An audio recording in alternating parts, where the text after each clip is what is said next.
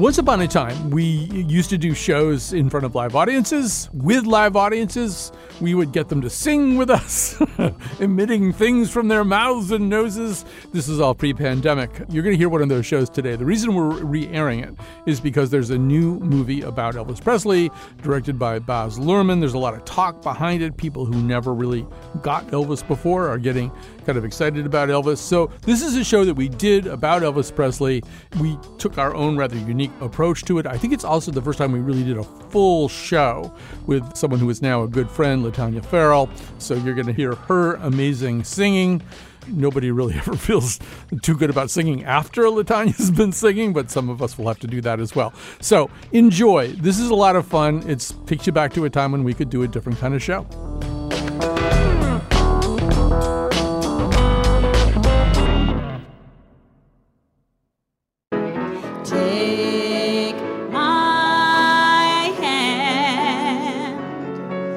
My whole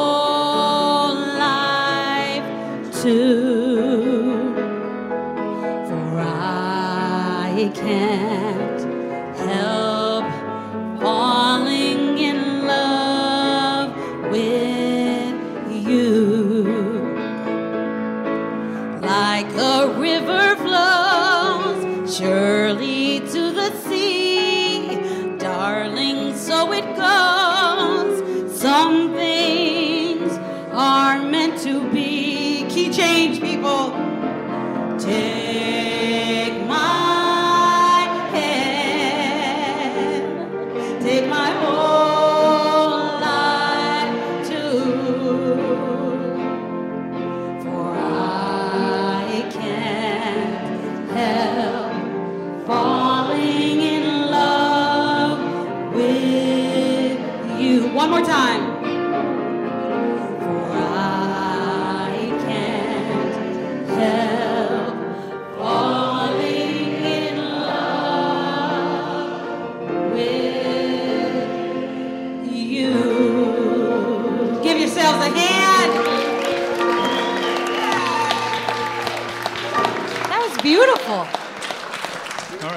So now, let me tell you a little bit about who's up here.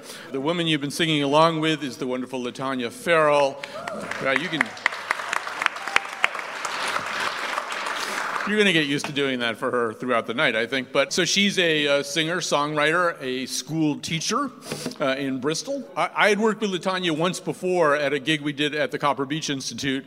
And so I called her up and I said, Latanya, how would you like to hang around with three old white guys with a lot of medical problems? and she said, How did you get this number? Um, no, it was just too good to pass up, I think, you know, an offer like that one. And so already I knew who else was going to be doing this. Of course, if you've come here before, you probably know, or you may know from many other ways, Jim Chapdelaine, band leader, guitarist, cancer activist, producer. And the maestro, the man who's done, I think, more freshly squeezed than anybody else except maybe me, the maestro, and of course the president of the President's College at the University of Hartford, Mr. Steve Metcalf. Thank you very much. Uh, Thank you. So, you know, this isn't the, really the anniversary of anything Elvisy. That's not why we're doing this. And I think one of the reasons we're doing it is I just suddenly thought, I don't really know Elvis Presley. I don't really know, I don't really have the relationship with his work other than the kind of default one you have, I think, if you just sort of absorbed American culture. It would be really fun to take a deep dive. And so I, that's sort of what we've done, and or maybe a medium dive. I don't know, yeah. So, and I, I'm just going to begin by having everybody just talk a little bit about what their relationship to Elvis has been. So, Steve, I'm going to have you get us started there. I actually am one of the people who can claim, truthfully, to have seen the first Elvis appearance on Ed Sullivan in 1956. So all I can say is that set something in motion off in my little eight year old heart. I was kind of a classical piano nerd playing my little Clementi sonatinas at the time. And uh, needless to say, Heartbreak Hotel and Hound Dog awakened something new and different in my heart, and uh, I, I have maintained a relationship with that, whatever it is, all these years. So Jim and I are basically the same age. We were actually in the womb together. And fraternal, I was going to say, yeah, fraternal twins. Right, we went in different directions though. Yeah. So we're at a slightly different remove from Elvis. So, Yes, we but are. you're a guitar guy, so talk about all of that. Yeah. Um, well, first of all, I also have a relationship with Elvis. A lot of you people think he's dead, but he lives in a shed behind my house. So I have an amazing relationship with Elvis. Colin and I are more like Beatles, like we have a bullseye for the Beatles. That's where I sat and strummed my guitar for the first time and I want to do that, which was a huge mistake, by the way. So Elvis, by that time, had been absorbed culturally and was almost a cartoon because he was in all those hula movies and surfboard stuff. And I didn't realize how cool he was till a little bit later in that decade, that like towards about 68 or 69, like with Suspicious Minds. And I thought, wow, he's actually really good. And then I started paying attention, went back to the 54 to 58 period. And that's when he was just murdering things and was amazing. So hopefully we'll cover a, a whole wide array. But that period in particular is, is pretty cool. All right, Latanya, you are but a child, I'm not a child, but, but you're I'm a lot woman younger of a than certain age. That's right. You can. You're a lot younger than we are, anyway. So in some ways, I feel like this, what we've been doing, has been part of you discovering Elvis. Oh, absolutely. Kind of what Jim had said. To me, He lives behind your house. No, too? he does not. no, he doesn't. But Elvis to me was kind of a caricature for hmm. so long. I was about five years old when he passed away, and I just, you know, as I grew up, I just saw different caricatures of him. You know, big, bloated, and mm-hmm. you know, and never, never really got a chance to dive into his music and it's been a great great experience i find i can really relate to elvis. I would i would consider him a soul singer. He can sing anything. I've listened to many of his songs many of his early recordings and his voice and what he can do with his voice from gospel to r&b to rock to I consider him a soul singer, so I feel kindred in that kind of a way with him vocally. And we're going to get to that very specifically in just a second. But Steve, I also feel, and this is something we talk a lot about, is that the great singers are the singers who not only have wonderful vocal instruments, but they also have an emotive connection. And in a way that really, you know, from that period Jim's talking about, 54 to 58, there's a lot of other people singing comparable material. I feel like they're not wearing their emotions uh, out on their sleeves where Elvis is. Well, yeah, and, and we've, we've talked about this with respect to other pop male singers, Sinatra being one, and, and I think both McCartney and Lennon being others. And I think it's true that the, that the sort of slow, sentimental side of Elvis, which we don't immediately think of as his kind of musical calling card, is is what really made him. I mean, I think if he had only recorded the the rockers and done Hound Dog and Don't Be Cruel, he certainly would have been a phenomenon and would have taken his place in the history of rock and roll. But I think it was honestly, I think it was uh, Love Me Tender and Don't and the ballads that made him an enduring superstar. Right. And and I mean, one thing that we were saying about Love Me Tender the other night is it's like he's whispering it to you. I mean, there's so such intimacy. So Jim, one of the ways that I think of you and Elvis is that you and your band, the Shinolas, you can sort of play anything, and you've you've you're you've soaked up a lot of influences. Elvis is particularly early on. He's a sponge, right? He's down there in Tupelo, and he's just soaking stuff up. Yeah, so he's the where the headwaters where black meets white, really. For the just smashes in, and this transgressive kind of hip swaggering guy comes out of it. We were also talking about Elvis maybe appearing slightly androgynous, and was that a threat to people too? Uh, you know, early on he was very threatening, I think. To the sort of status quo, and he broke it. And and by the time I think that Colin, you and I discovered him, he had become just the guy with the, the black leather jacket and the big hair and the sneered lip and stuff. So to go back and find the intimate parts of him was really a revelation for me. Right. I mean, I think androgyny is the rule. I mean, Sinatra, as you've pointed out in the past, Steve, there was almost a feminine quality to his emoting. And then you get to Elvis. And then you get to the Beatles, who were mop tops when nobody, men were not wearing their hair long. And, and then from there to Jagger, Bowie, Michael Jackson, Prince. I mean, pretty much any, everybody who's been a major influence has kind of explored that. And, and me too, obviously. I'm so much. Um, so, uh, but we want to actually go sort of go, go back to Tupelo a little bit. Um, you won't have to sing on this. You won't be able to sing on this. Latanya, well, actually, you set it up. Go ahead.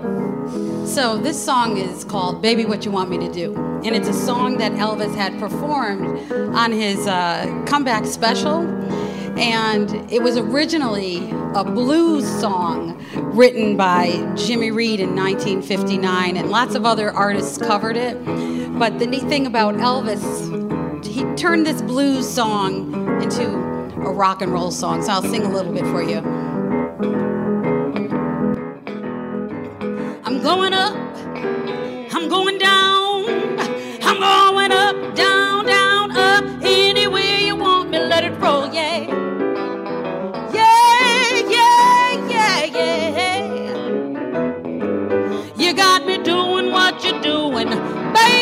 you want me to do.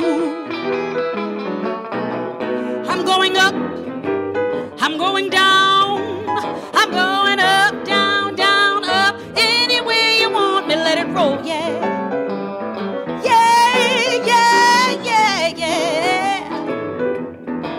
You got me doing what you're doing, baby, what you want me to do. Thank you. So that's what Elvis did with it. But a couple of years earlier, Etta James, a singer that I've also grown to really love and I've delved in, see, I see you shaking your heads, she kind of put a little stank on it and, and did a blues version of it, which I love to perform. So, can I do a little bit of it for you? Well, one, two, three. And you guys can put your hands together. Mm, you got me running, running high. Run high, high, running anywhere you want me. Let it roll, yeah. Yeah, yeah, yeah, yeah. All right. Oh, you got me where you want me now, baby. What you want me to do?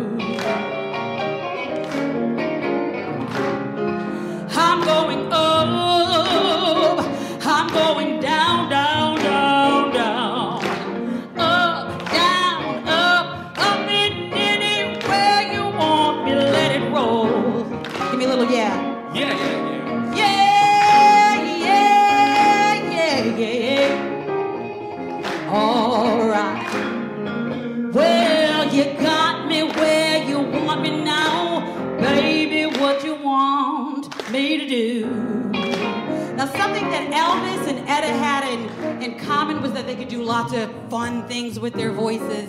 And there's a little part of this song where Etta does a little fun thing. So, Biss, I'm going to come over to you. This is my friend, Mr. Mark Bissonette. We go back years. Mark, did you know that I could do some fun harmonica? with my voice. It's kind of like a harmonica-ish, kind of like a harmonica-ish kind of saxophone. Ready? Mm-hmm.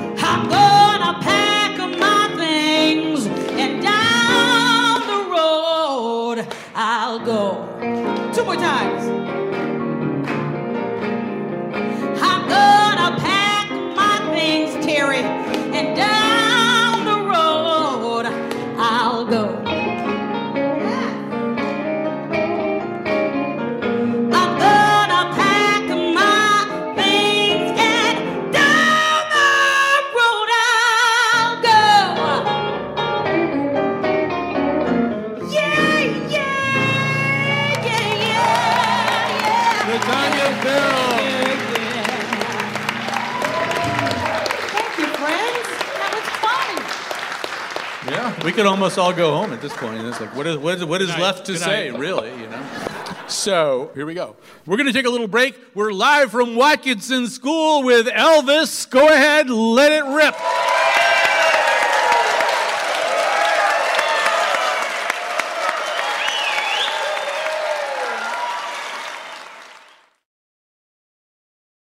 Support for this podcast comes from Hartford Healthcare. Elevating Health is funded by Hartford Healthcare. A lot of people struggle with sleep apnea and with CPAP machines. Dr. Carl Muller, a head and neck surgeon with Hartford Hospital, describes Inspire, a surgical alternative to the CPAP approach. Only about 60% of patients can tolerate CPAP real well. Inspire is a surgical alternative to CPAP. It's an outpatient surgery. It takes about two hours. And essentially what it does is it picks up when you're taking a breath and sends a two second electrical pulse to the tongue, which causes the tongue to stick out a little bit and stiffen and prevent the airway from collapsing. Hartford Hospital has performed more than 200 Inspire therapy surgeries. If you've tried and failed with CPAP, you could be a candidate for this minimally invasive procedure. Patients with moderate to severe sleep apnea are candidates. There is a weight criteria, so you have to have a body mass index below 35, and you have to have to have tried and failed CPAP. To learn more, go to ctpublic.org slash elevating health. One thing that we've talked a little bit about, and gets talked about anyway, is there were certainly were at that moment. And Steve, I'll, I'll get you have you get us started on this. There were people around who were white musicians who were appropriating black music, but I mean, you know, in the case of Pat Boone, it's like here's the lead sheet. You know, uh, there's something different about what Elvis is doing. Well, yeah, I think I think over time people have come to realize that there is an authenticity to the relationship that Elvis had with this music. I remember interviewing Jerry Leiber and Mike Stoller, the the white songwriting team that wrote a lot of his hits, who uh, were amazed when they first met him.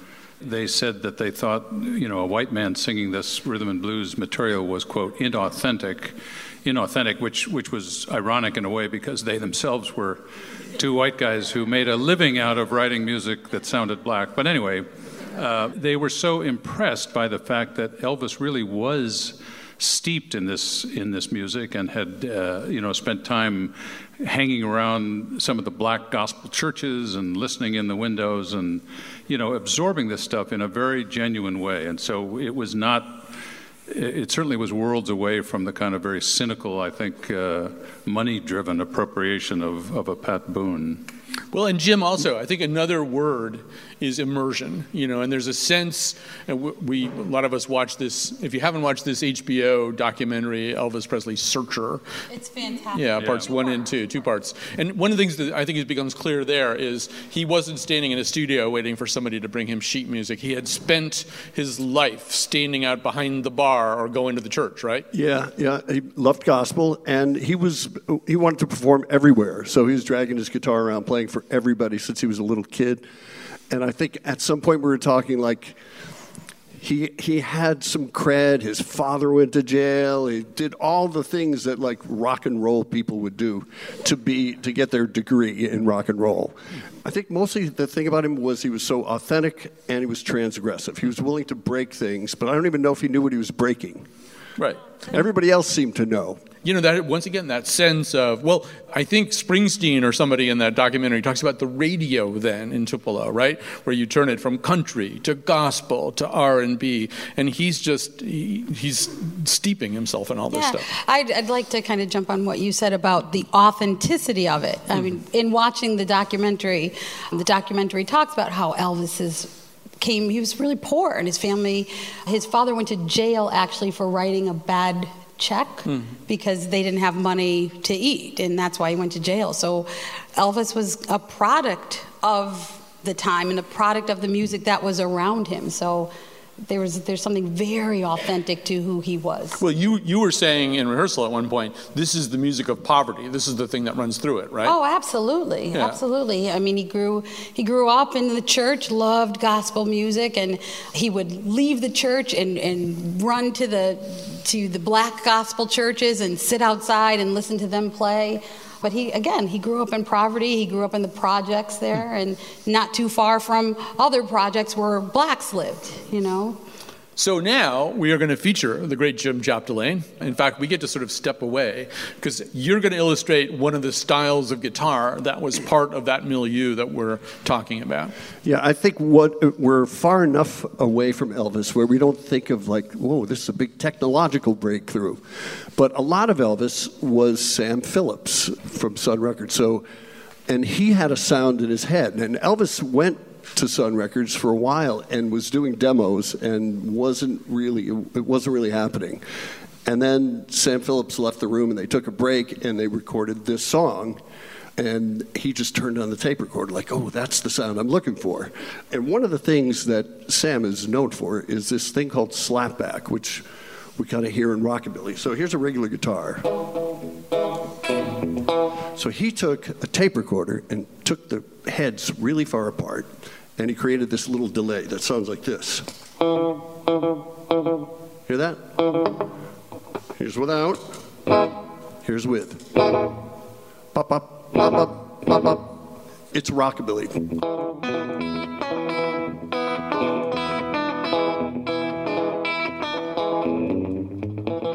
Well, that's all right, Mama. That's all right for you.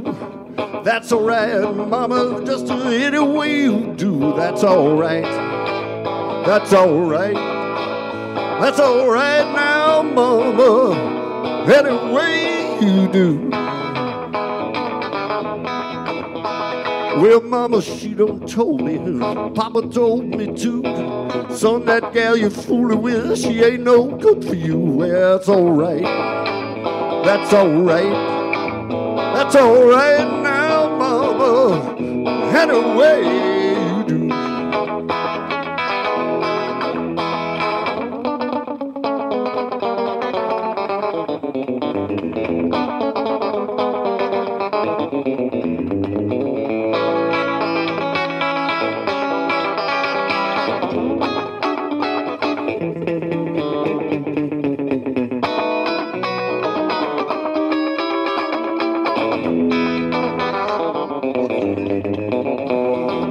leaving town, baby. I'm leaving town for sure. Well, then you won't be bothered with me. Hang around your door. That's all right.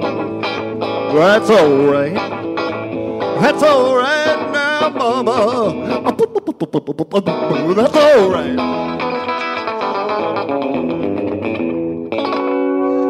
Jim Chapdelaine. And also, Elvis invented. Yeah, he, he didn't do a lot of that stuff in rehearsal. That was uh, amazing. Um, so, so yeah, Steve. By '56, Elvis is not just a star. He's a business. He's a business, maybe in a way that, you know, even Sinatra hadn't been a business. He's, he's there's a way in which, first of all, a couple of media, transistor radios, and then eventually television are going to come together, and he's going to be perfect for those things. But he's also just somebody who people like want to buy Elvis stuff. Yeah, of course, this, this uh, gets into the very uh, complicated and, and I think somewhat ambiguous question of Colonel Tom Parker, the, the uh, infamous huckster, which is really what he was, who took over Elvis's life ear- early on and, and really ruled it from from then on. And, uh, you know, we've all, I think, uh, wondered what might this career have looked like had Parker not put Elvis under his thumb quite so early and, and decisively. And particularly, Elvis, as many of you may know, entertained a genuine wish to be an actor, a serious actor, and aspired to be Brando in particular. And, and there's no, I think, any real reason to think that that was an unrealistic goal, except that Colonel Parker made sure that the movies that he cranked out year after year had nothing Brando-like about them, and and I think that's a great uh, tragedy of the Elvis story is that we never really learned what he might have been had he had he been with with somebody who cared more about. Shall we say, in our artistic integrity, which I don't think were either of those words were in Mr. Parker's vocabulary. Right, and Well, he couldn't even leave the country. Right. Yeah, Elvis. tell that story. Elvis could not. He was seeing his peer, like the Beatles, would tour Europe and then make a pile of money, and he was really popular. here. But Tom Parker didn't want him to go to Europe because it turns out he couldn't get back into the country. He was Tom so- couldn't. Colonel. Colonel Parker. Oh, can I can I tell that quick story? Another another Leiber Stoller story about that they told me, and and subsequently I think have gone on the record with that. that when they were working with Elvis uh, in the early years, they got it in their head to suggest to him, to propose to him, that he possibly star in a film version of the Nelson Algren uh, novel, A Walk on the Wild Side. And, and it, it would have been a great vehicle for a young Elvis. And they got very excited, and Elvis got very excited.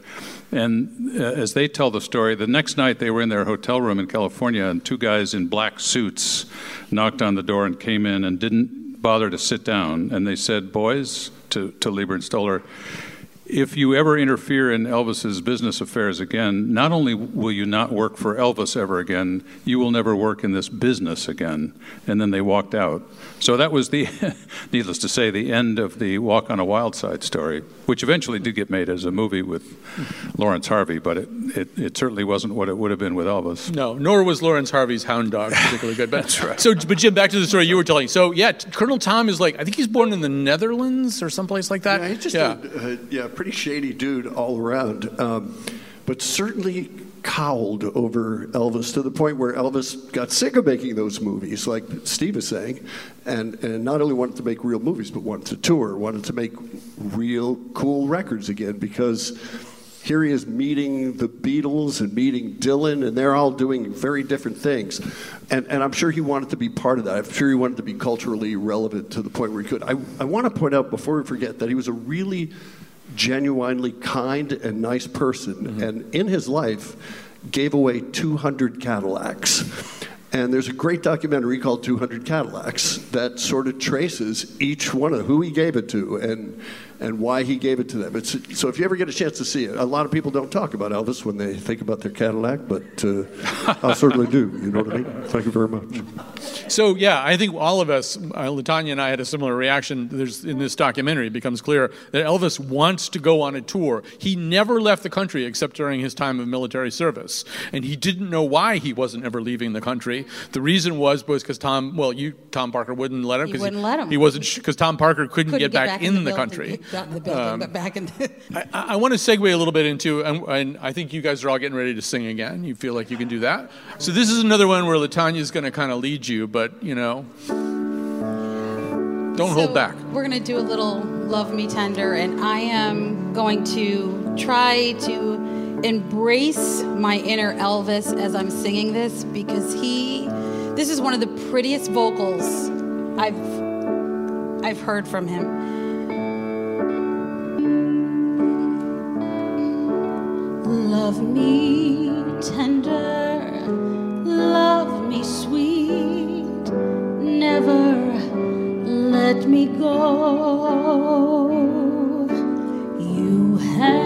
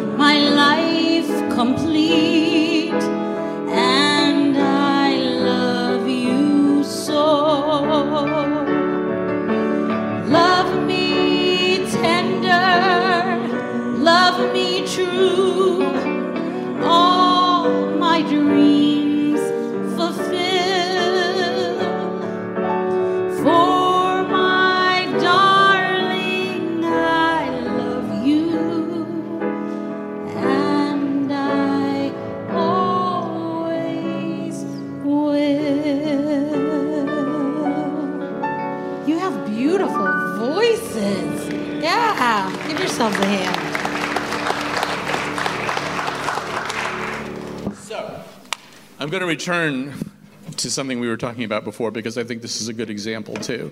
There's a way in which certain singers sing a song and they're just singing a song. And then there's a way in which certain singers kind of mean it.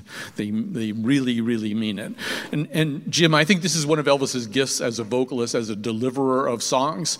There's a way in which he seems very, very present there. And the more that we knew about the rest of his life, the more we started to think I, that that's where he was present. And Would that be the only place where the real Elvis showed up? Would be on stage, maybe? Right. And that's why it was hard to get off stage, too. I think, especially in the Vegas, the jumpsuit days.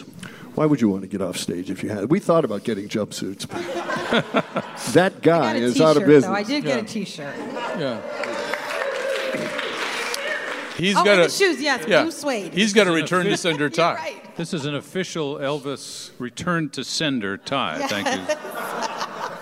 I, I have a pic that Elvis gave me this morning when he came out of the shed. But you know, Latanya, there's you know, as we even as we watch this uh, HBO documentary, you know, for example, there's a moment where Elvis is on stage with Sinatra, and Elvis has become a gigantic star. Sinatra is quite happy to be on stage with him, and Sinatra is perfectly comfortable and and he's singing I think love me tender but off a little you know out of time and swinging it a little bit and then when Elvis tries to sing witchcraft or something he seems almost shy and not confident and almost a little terrified of Sinatra. Yeah, I, I took it as he was just humbled by the moment that he he's looking and he just can't believe he's on stage with Sinatra and he's staring at Sinatra the entire time and just has this humbled look on his face as you know Elvis is shaking his leg like he's shaking but he's just just and seems to really be enjoying mm. the moment humbly and not trying to oversing Sinatra at all. But I think also, Steve, I wonder about this. I wonder also about the qualities of somebody like Elvis that um, make him very emotionally present in a song, able to sing very convincingly about heartbreak or tenderness. And, you know, I just think, not to overdo psychohistory, but there's this kind of sense that he's constantly wounded in different ways. You know, his father goes to prison. He has this intense relationship with, with his mother. Was a When twin? He was a he's a twin? twin. That's right. He was a twin. When she dies, he doesn't really seem to be able to recover from it. There's a fragility, I guess, is the word I'm thinking of.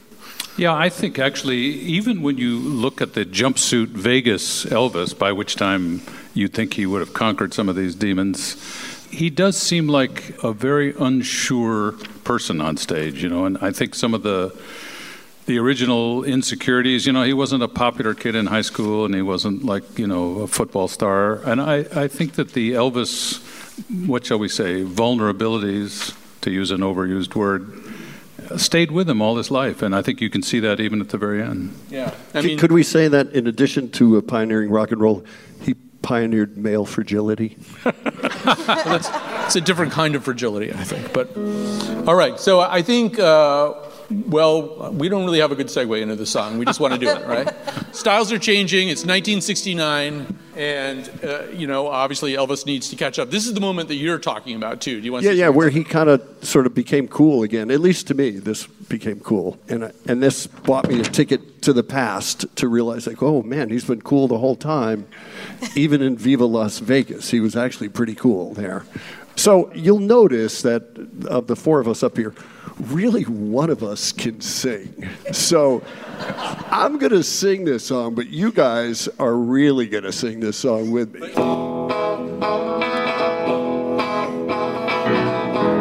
We're caught in a trap. I can't walk out because I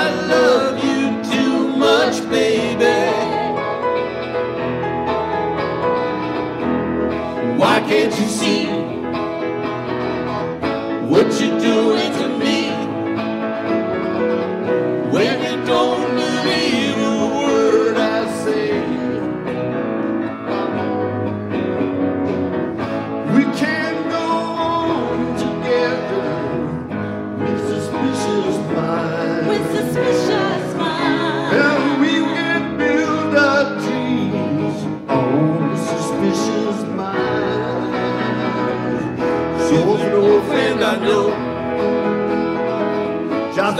say hello.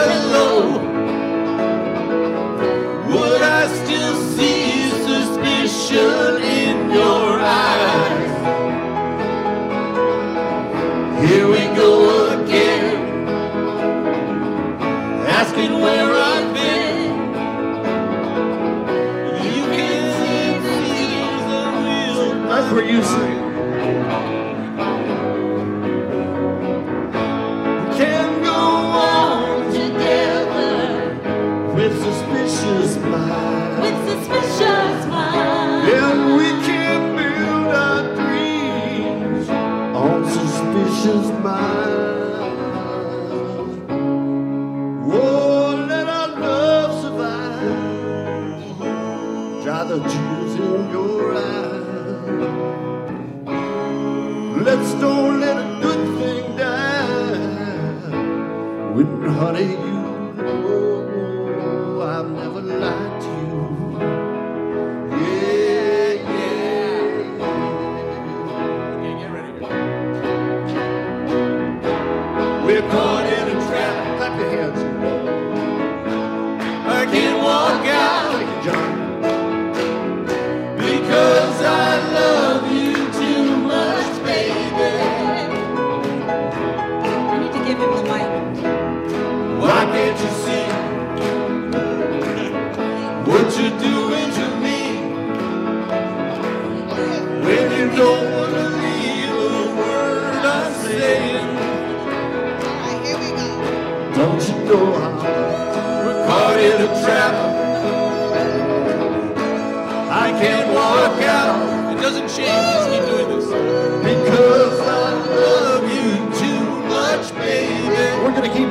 until you sing.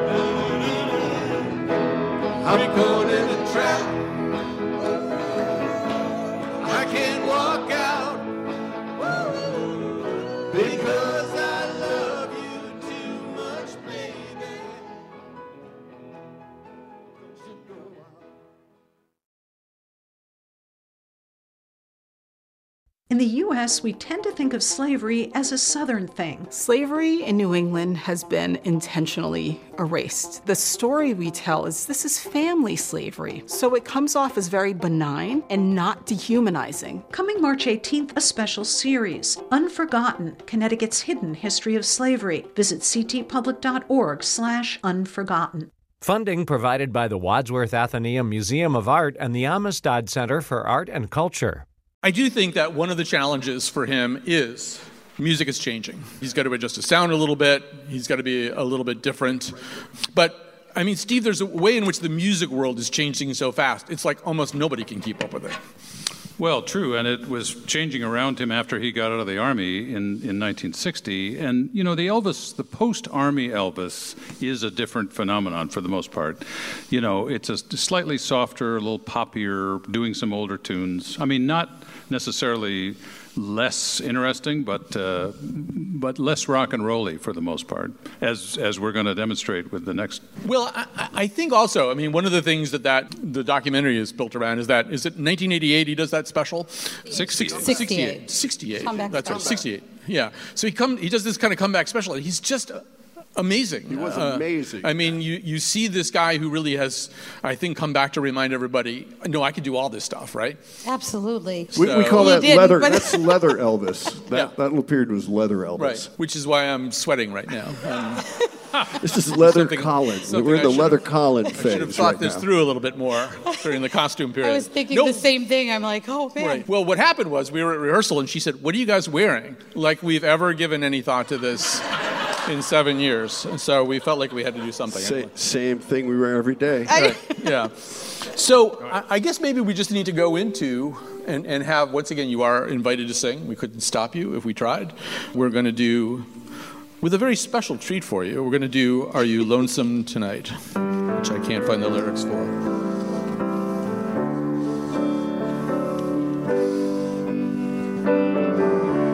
And are you lonesome tonight? Do you miss me tonight? Are you sorry we drifted apart?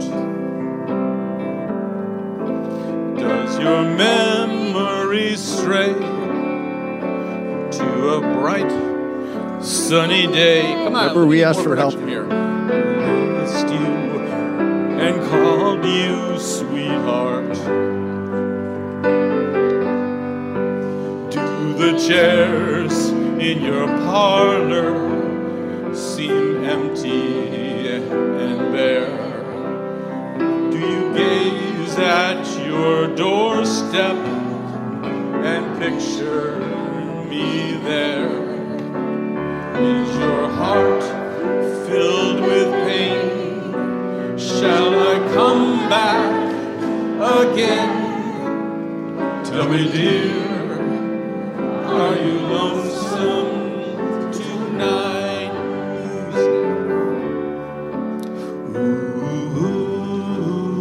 I wonder if you're lonesome tonight. You know, someone said the world's a stage, and each must play a part. Fate had me playing in love with you as my sweetheart. Act one was when we met. I loved you at first glance.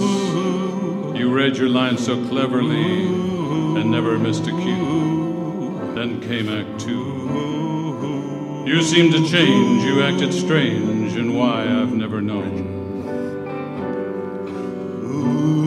Honey, you lied when you said you loved me, and I had no cause to doubt you. But I'd rather go on uh, hearing your lies than to go on living without you. Now the stage is bare, and I'm standing there with emptiness all around.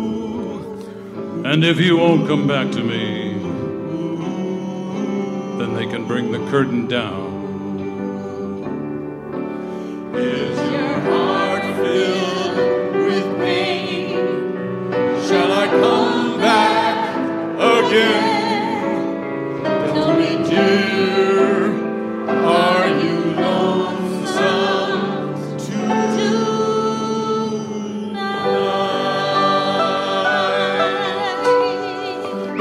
Steve Metcalf, as you've never you. heard him Thank you before. much. Thank you very much. Thank you very much. Thank you. So I, we have a little bit of time. Do we have a little bit of time for questions? There's like two more songs left. Okay, there's Paul's up here. Yeah. So was he? I mean, besides being the singer he was, was he a musician? I mean, was he a three-chord guy, or did he know how to play the guitar? Did he write his own music? Definitely a musician. I wouldn't call him like a, a fancy guitar player. You know, he was more of a. Right. But he knew exactly what he wanted, and I think with the guidance of Sam Phillips, he was able to pull that stuff. They were they were able to kind of pull that stuff out of each other. But I would say he was a really good musician. I don't know what you think, Steve. Well, you know, Paul, this gets into the age old question are singers musicians? And forgive me, but I mean, this is something that gets talked about. I mean, obviously, he had a tremendous gift for, for knowing what to do with a song and how Sure. to interpret a song. And if you look at some of those uh, outtakes of the early songs where he didn't quite get it the way he wanted, he worked on little things and, you know, it was very interested in the nuance of his vocal delivery. So, I mean, clearly he was a musical person. I mean, with, with very well developed musical instincts as a, as a vocalist. Okay, thanks. And I, want to jump on that as a vocalist. But he had an incredible ear. Right. In everything that I listened to, and I- a lot of it was recorded, recorded of course, but uh, just to be able to hit the notes that he hit spot on, right on top of those notes. I didn't hear him. No he's not auto- flat. He's no yeah. There was no auto-tune. auto tune back then, so his ear was. And remember, until Sam Phillips, every place he went, they told him he couldn't sing. He kept getting refused, and because he was pretty weird singer. Uh, you know, we don't think of it as weird now because people have absorbed, we've culturally culturally absorbed that stuff, and and it comes out everywhere. But at the time, he was really breaking something. He was transgressive, and so he, until somebody was there to hear what he was doing, people just said, "No, no, you'll never make it." They were very discouraging uh, towards him. I, I think Latanya also, it's worth saying, like even watching you and these guys in rehearsals, singers, uh, as the, as being being suggested here, have I mean, good singers have a very musical idea of what they want something to sound like, about tempo, about when things come in. I mean, there's films or video of Sinatra working with bands where he's backing them up to, you know, big bands where he's backing them up, you know, to bar 32 and do that again and do. And I'm just watching you as a singer. You you have choices that are choices about what the musicians are going to do too. You can't do it without having that that in Oh you, right? no, absolutely, absolutely. I have in recent years referred to myself as a soul singer. So not choosing any kind of genre, just whatever I sing, I feel. And I saw that and I really connected with Elvis in that as I've listened to his music from the beginning of his life to the end of his life. He sang from his soul. So sometimes you hear him singing something and it's just so sweet and tender.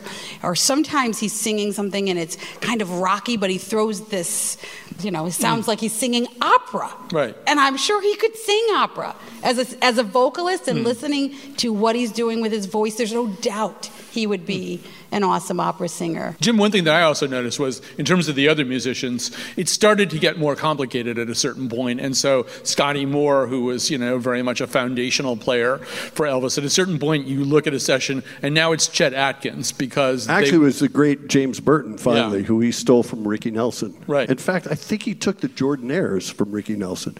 And they had a really great relationship, which, and people kind of look at Ricky Nelson and think he's sort of milk toast, but he was a pretty cool guy, too. I don't think he was a guy who broke stuff, but he could really deliver.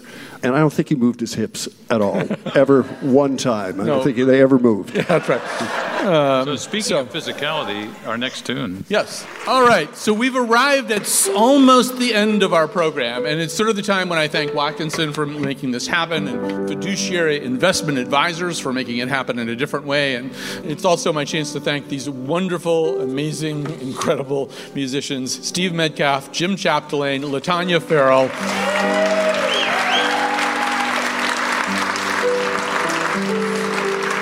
I mean,